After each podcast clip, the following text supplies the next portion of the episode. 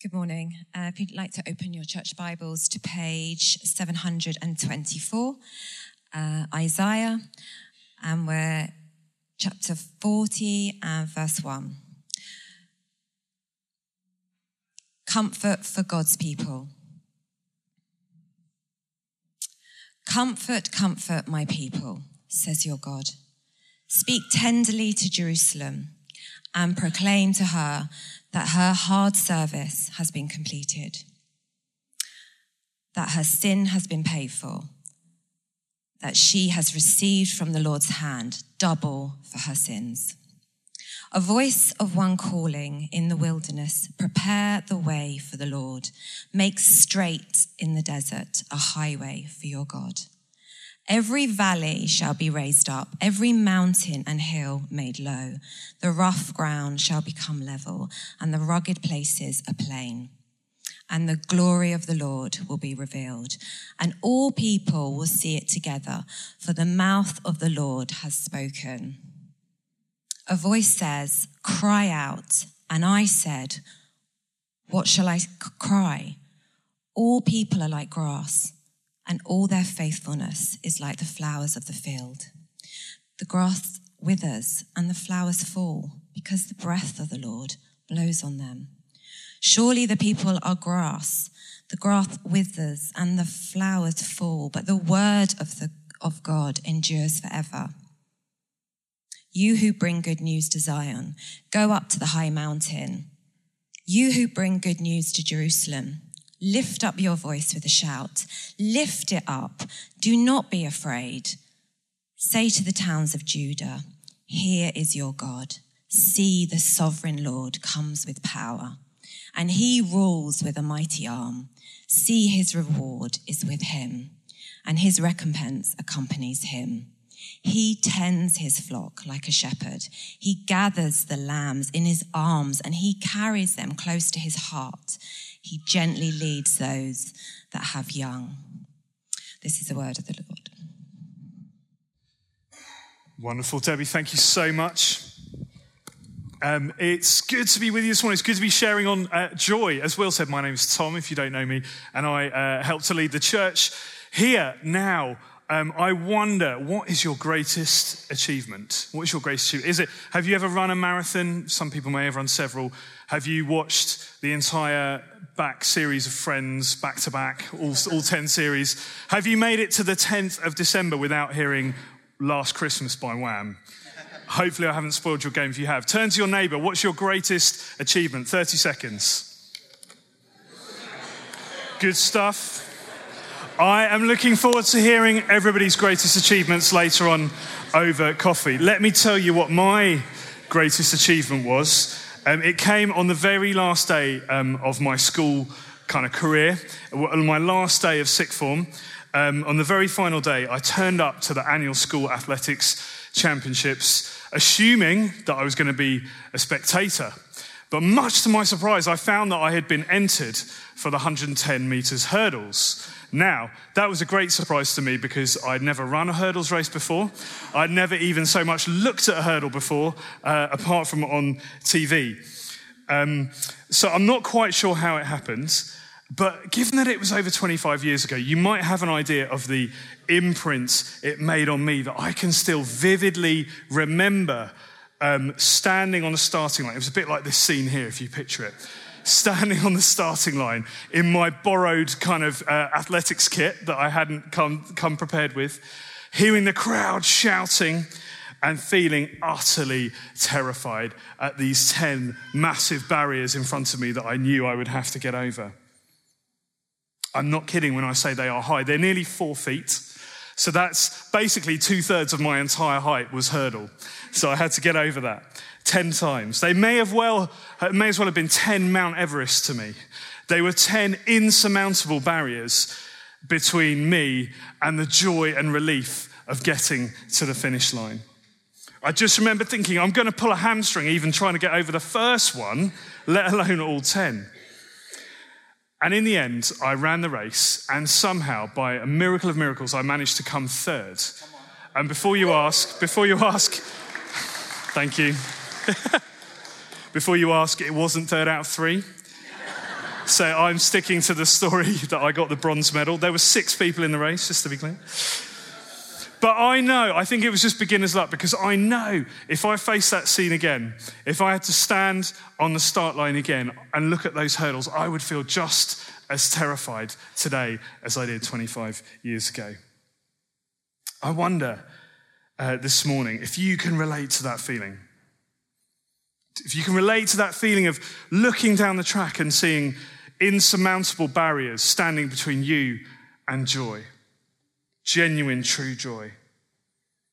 For many of us, life is hard, isn't it? There's stress, there's anxiety, there's sickness, there's fear, there's shame. And these are all what seem to be insurmountable barriers between us and true joy. And what do you think God makes of that? Do you think He cares? Is He distant?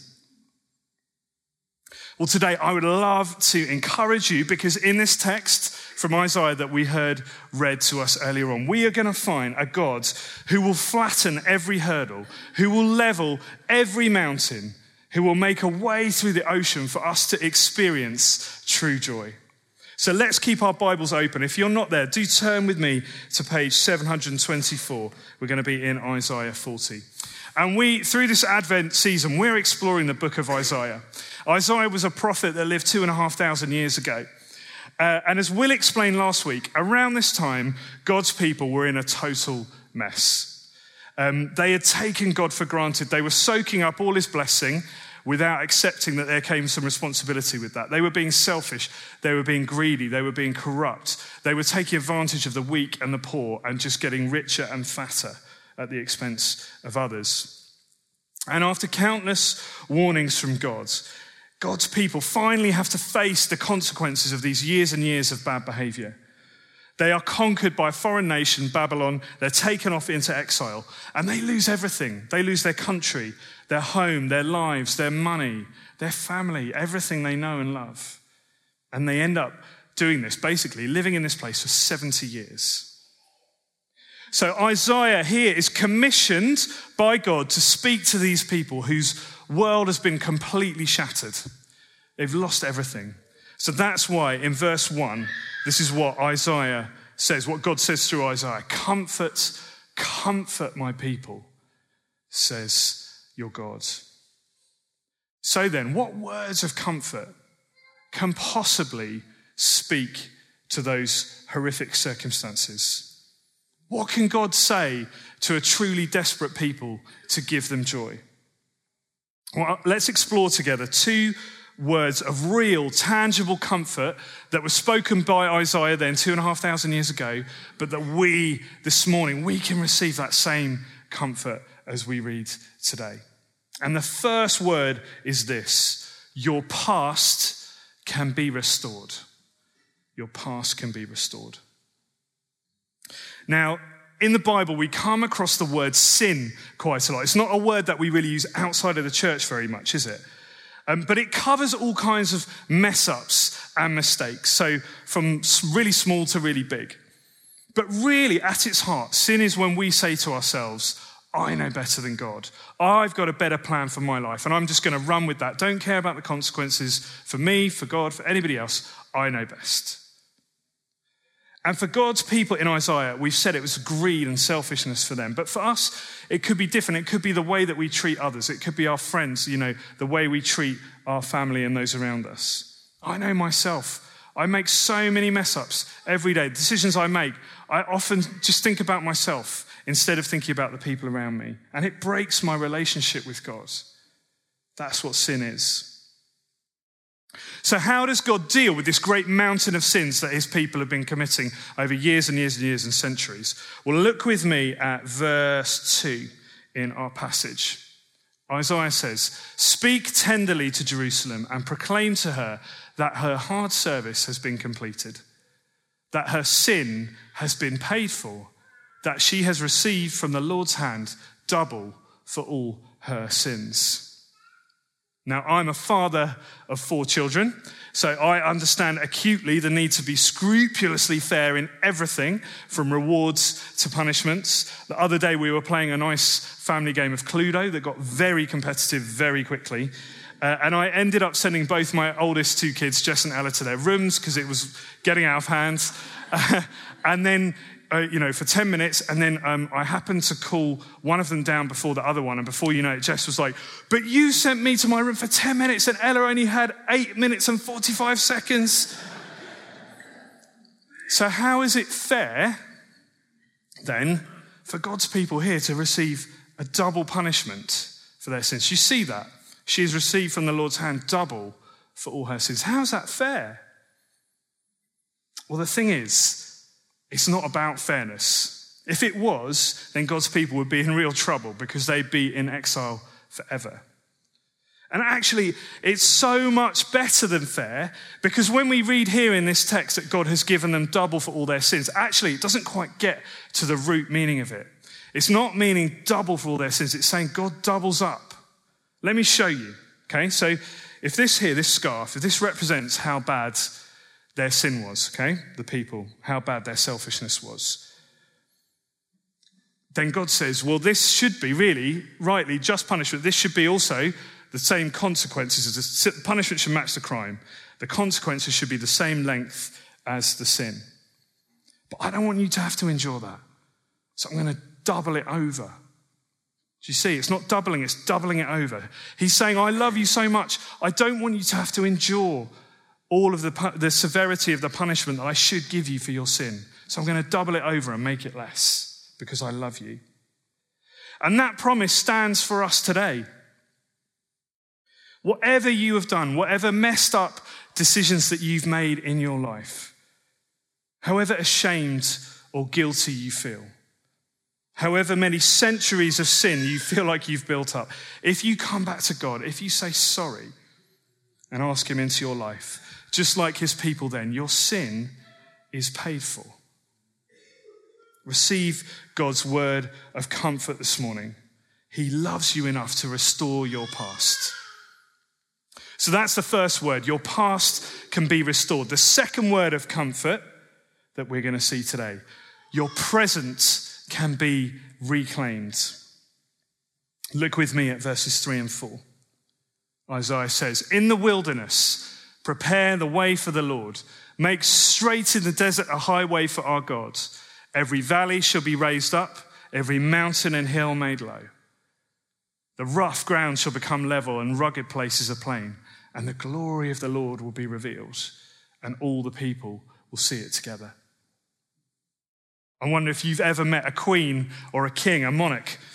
I never have, but last year, my wife Megan at her work met um, the Princess of Wales. She came to visit the maternity unit at the hospital where uh, Megan works. And in, in the days leading up to the visit, uh, Megan tells me that the princess's exact route around the hospital was planned out to the nth degree. They knew exactly where she was going to go.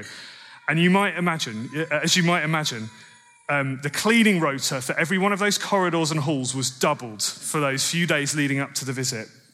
Every pothole in the car park was filled in. Every leak in every bathroom was fixed just in case she needed the toilet at that moment. That's what you do when a royal guest is on the way. You know, my father in law likes to joke that everywhere the, uh, the king thinks that every room he goes into smells of fresh paint because that's the world he lives in. the world smells of fresh paint. And that's what Isaiah's language is meant to evoke here. There is a royal visitor on the way, so everything needs to be ready. But there's a difference here. Do you see it? There's a difference. Because in our world, when the king is coming, we have to scrub up, don't we? We have to, you know, put on our best suits. We have to turn up our smiles and make sure, you know, we've, um, we've cleaned everything in the lead up to the king coming. But in Isaiah's picture, it's the king who gets things ready to meet us. And here, it's not little potholes in the car park, it's whole valleys that are filled in. Mountains are going to be flattened, rough ground leveled out. A road is going to be cut through the rugged terrain. This isn't just any royal visit. This is the creator of heaven and earth. This is the king of the universe saying that he will stop at nothing to come and be with his people in their most desperate time of need. Thousands of miles from home, having lost everything, God is reassuring his people that, there, that there's no barrier that can possibly stand in his way to him being with them. There is no hurdle that can get in the way. Not mountains, not valleys, not governments, not enemies. And right here, right now, your Creator King says the same thing to you. There is no hurdle in your life so big that he cannot sweep it out the way to get to you. Nothing can prevent you from knowing his love. Not sickness, not addiction, not fear, not anxiety, not shame, not even death. You don't just have a God who loves you enough to restore your past. You have a God who is powerful enough to reclaim your present. And that doesn't mean, you know, it doesn't mean that life gets easy all of a sudden. Everything gets sorted overnight. We just get healed and healthy and everyone's happy again. We still live in a broken world. But it does mean that if you invite him in, you have a God who levels mountains and fills in valleys to be with you in whatever you are going through. So, your past can be restored, your present can be reclaimed. And that's all well and good, isn't it? But how do we know that's true? How, how, do, we, how do we receive that? Because when we stand on the blocks, you know, like me, those years ago, we look down the track, we see all the hurdles that stand between us and joy our sickness, our selfishness, our shame. How can we be certain that this God has enough love and enough power to get to us? Well, this morning, we can be certain because Isaiah tells us that he's already done it. Because if we circle right back to the beginning of our reading in verse 2, read it again. Isaiah, uh, God, God says to Isaiah, proclaim to Jerusalem that her hard service has been completed, that her sin has been paid for. And it's that phrase paid for that's really important here because I don't know about you, but that makes me feel a bit anxious that makes me feel a bit fearful because if something's got to be paid for, you know, I've got to get my wallet out, I've got to do something. It makes me afraid. I believe that God can restore my past, but like God's people, then surely there's a price to pay for it. You know, He might halve my punishment, but I've still got a pretty long list. What is my 70 years going to be like? Well, here's where we get to the really good bit because actually, that's not what Isaiah is getting at. Because when we read, her sin has been paid for there in the text, the meaning in the original language in the Hebrew that, it was written in is actually closer to her sin has been joyously paid for. I love how um, the New Living Translation of the Bible puts it. It says, Tell her that her sad days are gone and her sins are pardoned. In other words, the price of our sins isn't ours to pay. You see, Isaiah is pointing here to something much bigger than, you know, God's people being freed from exile in a foreign country. He's pointing to the greatest royal visit that the world has ever known. He's pointing 600 years into his future and 2,000 years into our past. He's pointing to a manger in Bethlehem and he's pointing to a cross in Jerusalem. He's pointing to the coming of a king who would free all his people through all time, through all history. He's pointing to Jesus. Jesus was fully human and fully God. And he was the only one who could truly pay the price of our mistakes. The king came to earth at Christmas 2,000 years ago to give us a way back to God. And coming back to that illustration, do you remember the length of our sin? Because of Jesus, God just doesn't double it over. He doesn't double it over again, but He doubles it over again and again and again until it's gone. Because Jesus was innocent and executed, the price of our sins has been paid. And not just paid, but joyously paid, as the text tells us. You know, there's a phrase, isn't there, when somebody goes to prison, um, it's said that they're serving time at His Majesty's pleasure. Well, the tables are turned here because our Majesty's pleasure is to release us, not to imprison us. For me, I discovered this to be true 20 years ago when I went away to a Christian conference. And about five years before that, I'd taken a really bad decision in my life. Um, it was just so awful, and the consequences in my head were so significant um, that I just couldn't, I couldn't be forgiven. I couldn't see how I could be forgiven. And it became this insurmountable barrier between me and God, this impossibly high hurdle that nothing could get rid of. And so, fast forward five years to this conference, and I'm sitting there feeling pretty hopeless. And somebody kind just came and prayed, prayed with me. I didn't reveal too much about what was going on, I didn't sort of say too much, but this, as this person prayed, he said, Whatever you've done in your past, I think God is saying He's already forgiven you for it. He forgave you ages ago. You don't have to keep coming back asking again and again. I can't describe to you the joy that I felt in that moment, this weight that was just lifted off my shoulders. I had a future that was full of joy about God's love for me, not full of fear about the consequences of what I'd done. I love this phrase from the writer Dane Ortlund. He says, The things about you that make you cringe most make him hug hardest. The things about you that make you cringe most make him hug hardest. Everything shameful you've ever done, everything that keeps you awake at night, every thought from a place of jealousy, every word spoken from a place of wounding, every act done from a place of selfishness, it's our Majesty's pleasure to pay the cost of. Because the same king who flattens mountains and fills in valleys, this same king, it says in verse 11 in the reading, tends the flocks like a shepherd. He gathers the lambs in his arms and he carries them close to his heart. And that's what the Bible tells us, what the New Testament tells, what Jesus himself says I am the good shepherd.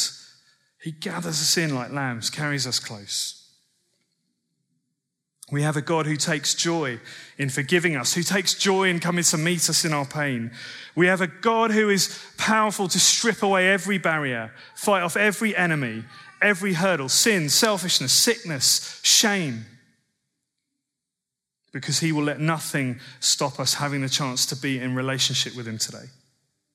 And if you want to know that God, as Will mentioned, there's an opportunity to explore that uh, from next January on the 23rd, come to Alpha. Come and ask questions about the God who wants to hug you close, who wants to hold you close and forgive everything shameful you ever feel you've done, who flattens mountains to give you a massive hug. So, your past can be restored, your present can be reclaimed, and that means that your future can be rejoicing. Later on in the Bible, in the book of Hebrews, the writer says about Jesus, For the joy that was set before him, he endured the cross, scorning its shame, and sat down at the right hand of the throne of God.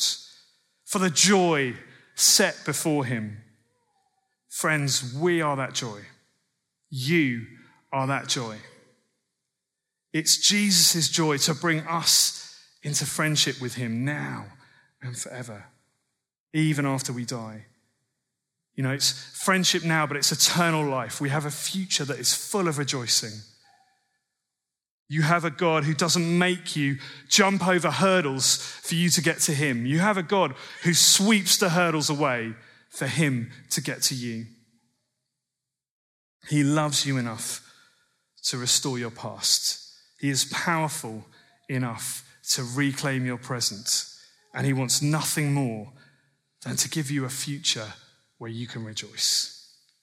This morning, will you say yes to him? Amen.